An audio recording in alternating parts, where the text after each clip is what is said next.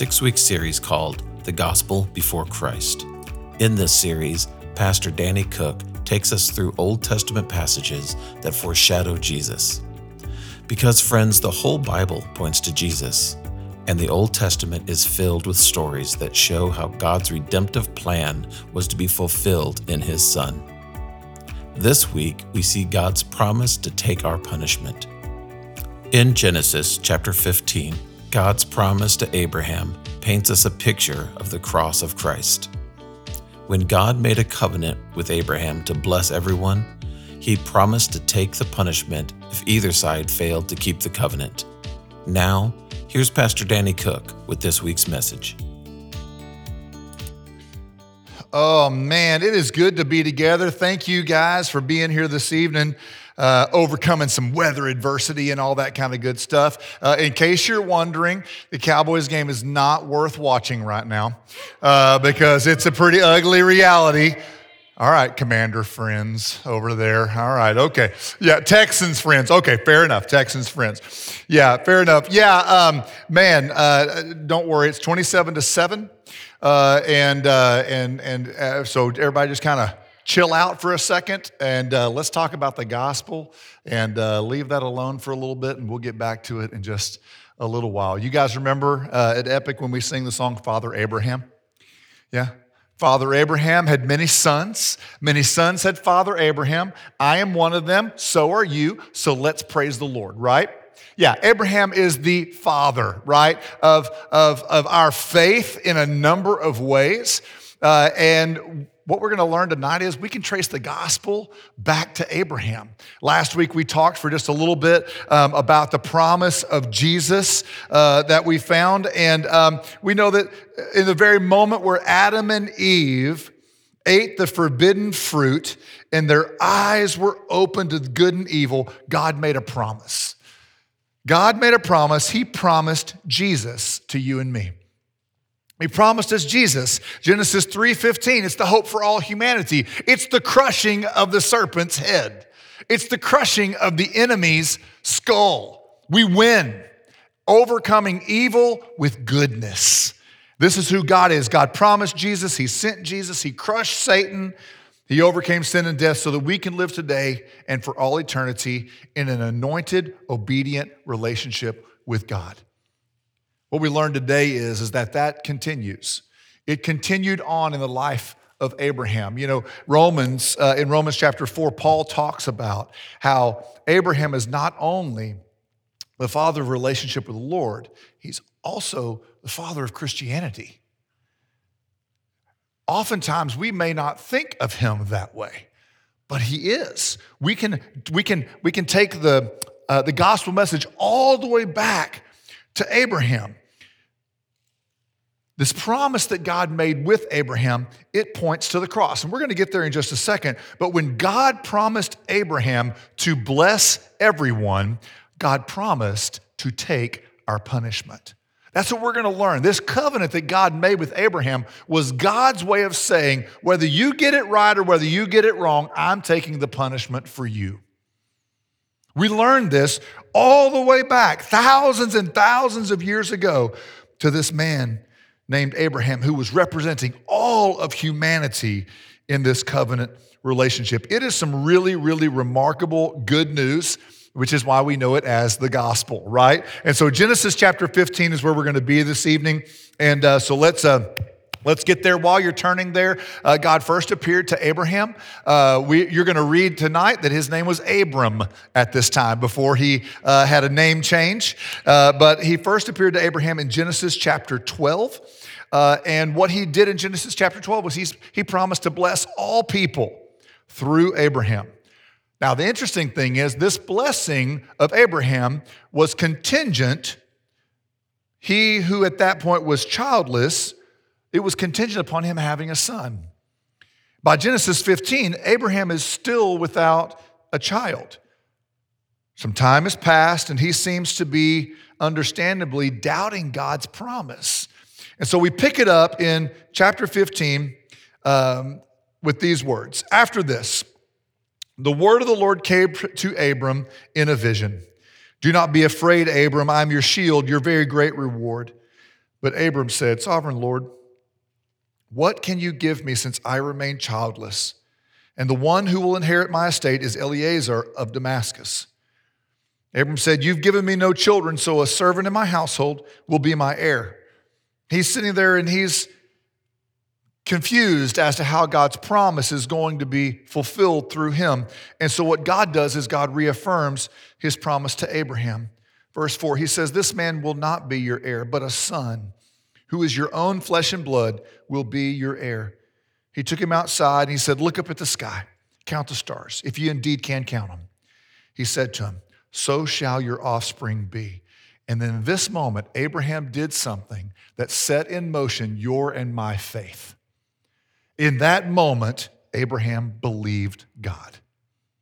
Abraham believed the Lord, verse 6, and he credited, and God credited it to him as righteousness. This belief is what Paul is referring to when he's writing to the church in Rome. And then, of course, God then finalizes this covenant, this promise with Abraham. He finalizes it, and in the terms of this covenant, we're going to see the second example of the gospel BC in this series. See, God instructed, if you read in between what we're reading, God instructed Abraham to take a heifer, a goat, and a ram, each of them three years old, along with a dove and a young pigeon. Sacrificial system was in full effect. Abram brought all of these to him, cut them in two, arranged the halves opposite each other. The birds, however, he did not cut in half. And then something interesting happened. God put him to sleep. Abraham went to sleep in a deep sleep. We pick it up in verse 17. When the sun had set and darkness had fallen, a smoking fire pot with a blazing torch appeared and passed between the pieces. Y'all hang on to that for just a second. Verse 18. Here it is. On that day, the Lord made a covenant with Abraham. He said, To your descendants I give this land, from the Wadi of Egypt to the great river, the Euphrates the land of the Kenites, Kenizzites, Kadmonites, Hittites, Perizzites, Rephaites, Amorites, Canaanites, Girgashites, and Jebusites. You guys pick up the gospel in there? The gospel was not the good news that I could say all those names tonight. But it felt pretty good to get to say them all, just so just for the record. But no, this is the you see this verse 18 on that day the lord made a covenant with abram to understand the gospel message we have to understand covenant we have to understand this covenant relationship here. In the ancient Near East, there was a covenant that was established. It was an agreement that came with benefits, it also came with obligations, and it also came with consequences if either party failed to uphold the covenant. Countries used these in order to establish alliances, to establish trade, and they also used in times where they were establishing peace between them. This was a covenant relationship. Now, interestingly enough, this covenant that God and Abram are entering into, in the covenant, God established with Abraham, Abraham represented all of humanity. He represented you and me today and God represented himself. So we have this relationship, God the Father, Abram, and God is making a covenant with Abraham. Now, Abraham cut these animals in half and he laid the halves side by side, and then something interesting happened. Normally, in this situation, from spiritual matters, it would have been Abram that passed between making the covenant with God. But if you notice in the verses 17 it says when the sun had set a smoking fire pot with a blazing torch appeared and passed between the pieces. In this covenant God himself was the one that was passing between the pieces. Now this is an important piece of this puzzle. Because in this moment, God was symbolizing that he would take the consequences of violating the covenant. Interestingly enough, God was never at risk of violating the covenant with Abraham. We know the character of God. We know the integrity of God. We know that God is good. We know that God is true. We know that God is the plumb line for all people of all time here on this earth. We know that. And in all of, of, of the universe, God is the measuring stick. And so it was never a risk whether God was going to betray the covenant or not. But what was in question is whether humanity would honor the covenant or not.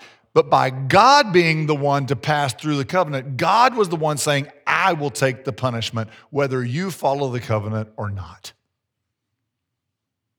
Whether people, whether humanity follows in agreement or not, God would take the covenant. This symbolism is explained in Jeremiah 34 18. 18, he says, Those who have violated my covenant and not fulfilled the terms of the covenant they made before me, I will treat like the calf they cut in two and then walk between its pieces. God's saying that's what he'll do for you and me.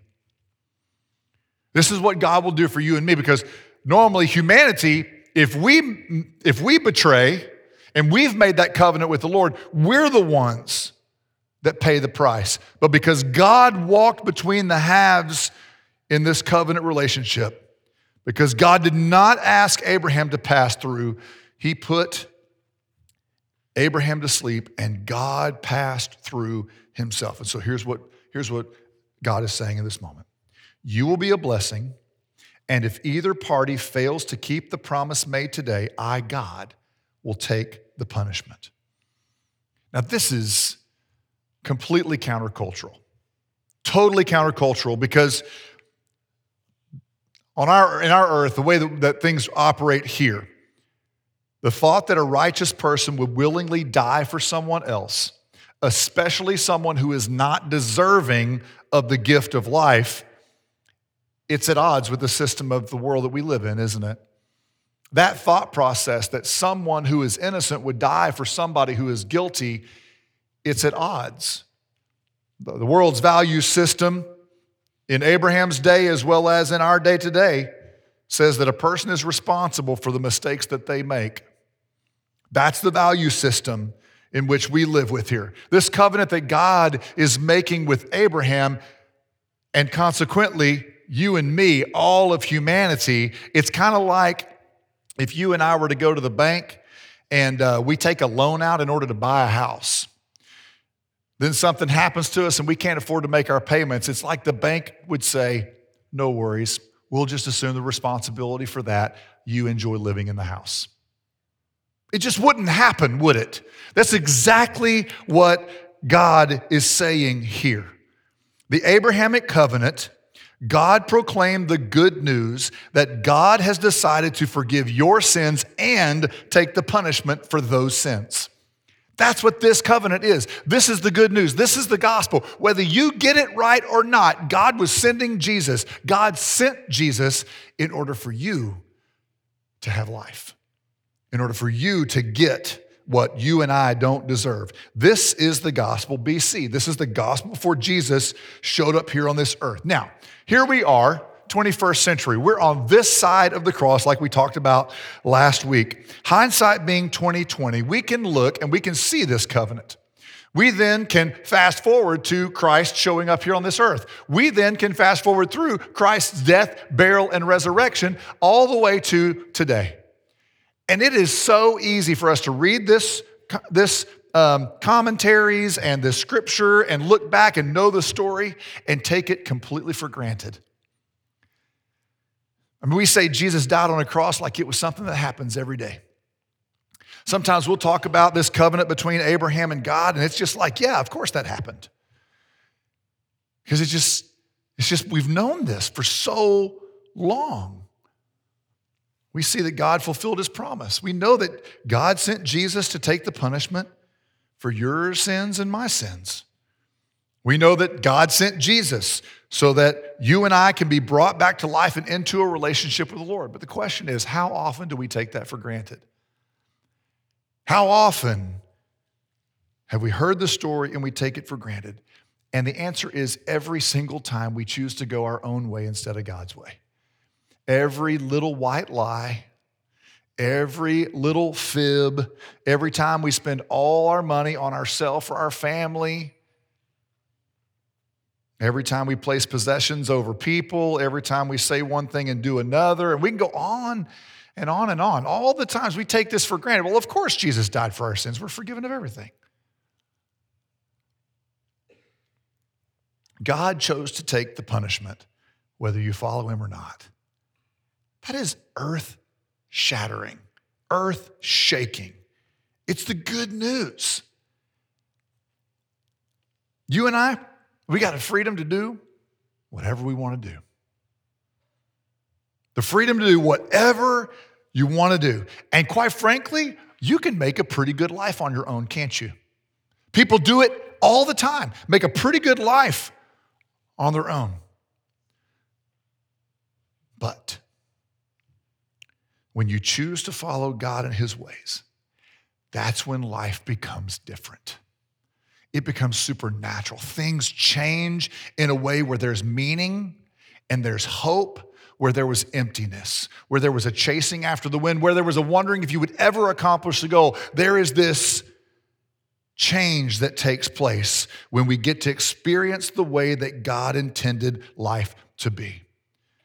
Because when we experience how God intended life to be, you know what begins to happen? Comparison begins to decline. Because it's not about what other people are doing versus what we're doing and not doing. But comparison begins to, to change. Success and the definition of success changes. What matters becomes clear, and the best of all, the pressure valve, it gets released. The pressure valve of life here on this earth. When we follow in the way of God, this pressure valve, it gets released. Now, oftentimes we like to, to put more pressure on ourselves afterwards and then let God release it and then put it back on. It's the sick cycle that happens. But when we live life in a way that God intended it to be, things change.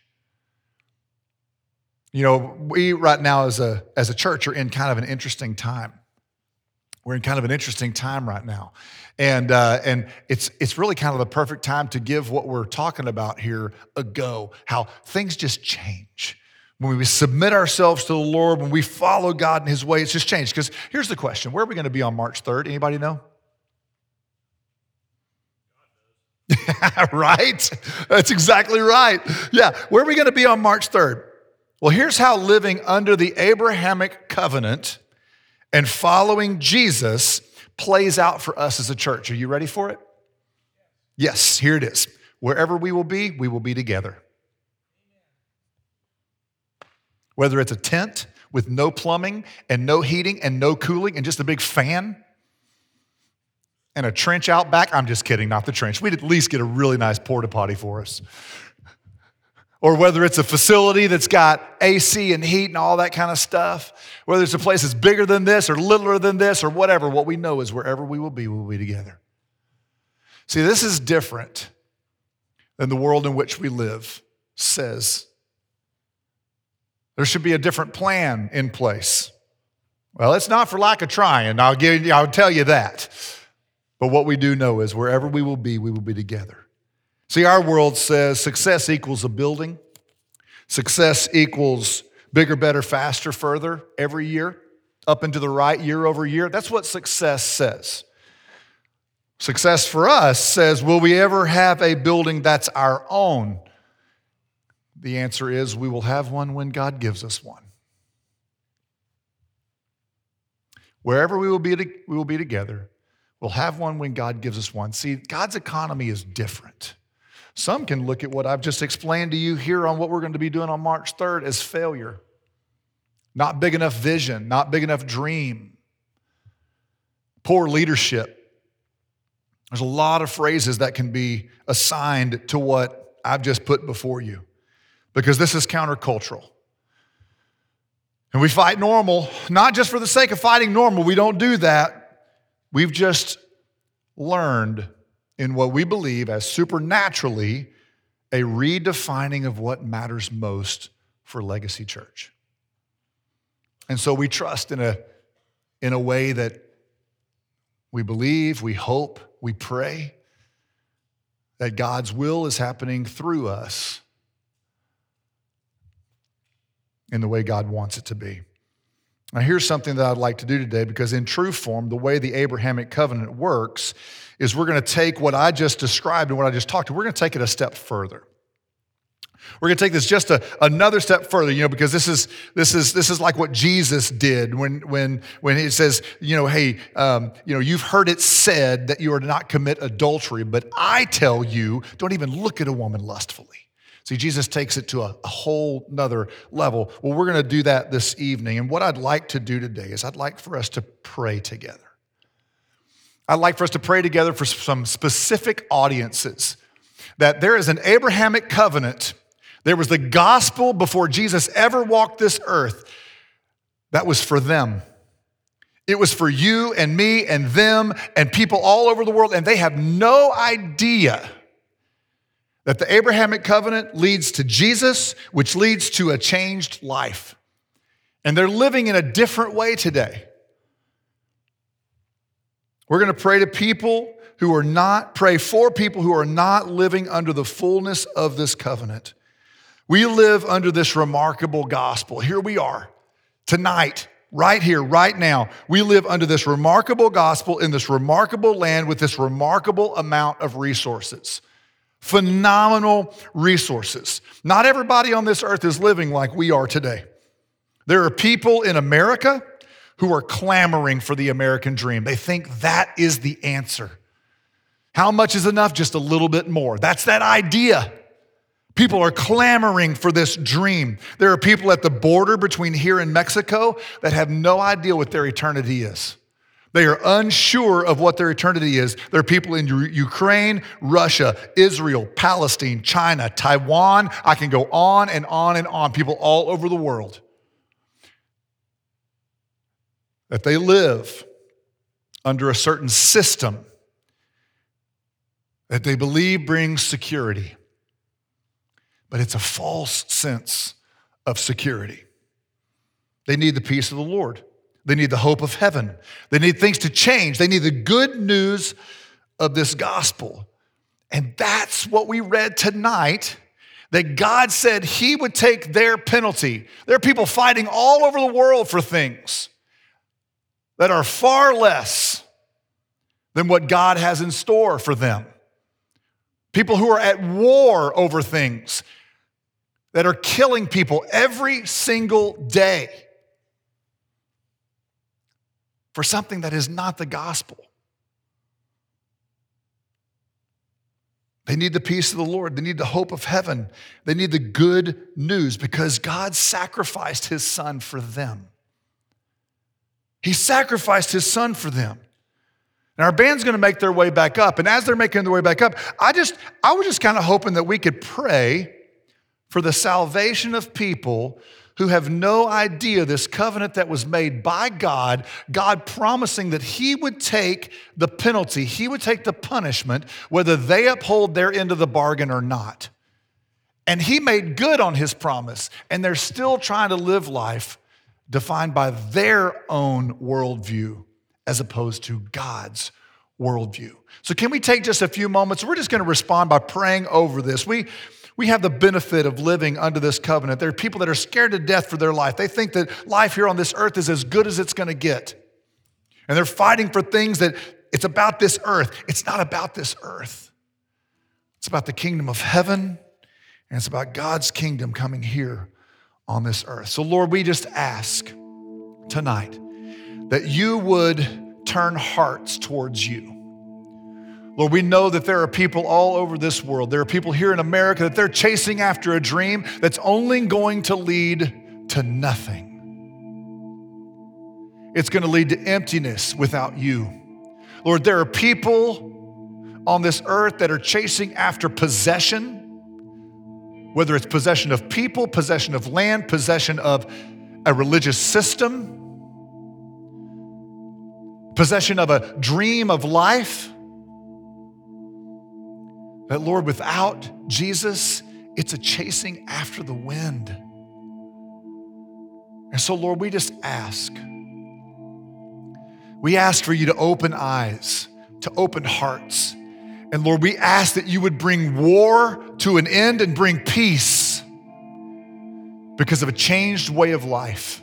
It seems impossible. It seems foolish to pray that, Lord. But Lord, we ask for peace. Lord, Jesus is the Prince of Peace. You established this covenant long ago, Lord. Lord, you long to give your peace. Lord, we ask that you would rid this world of sin and shame by drawing people unto yourself. We ask, Lord, that you would help hearts be turned towards you, that they could see that your will and your way is the way that leads to life. That, Lord, enemies can find common ground, forgiveness would be the way, that grace and mercy, rather than power and possession, would rule. And Father, we ask that you be the one, you be the one that receives all honor and all glory.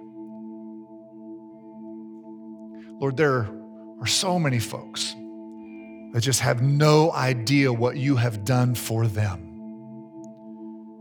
Lord, I pray that you would help them to see you, the true God, the true Jesus, the true way to life.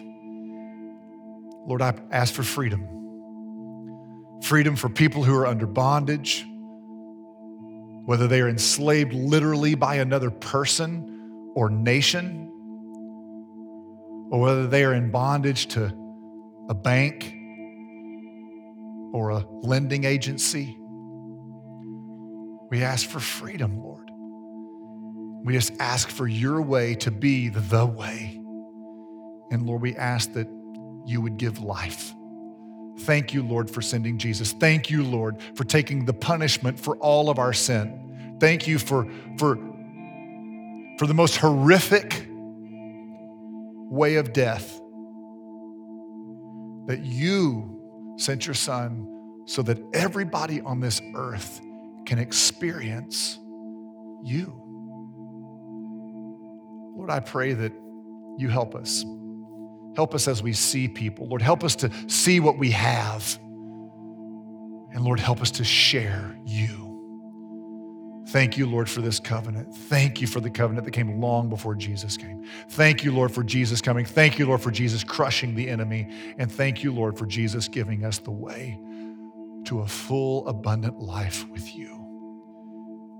We praise your name tonight, Lord. We pray this through the name of Jesus. Amen.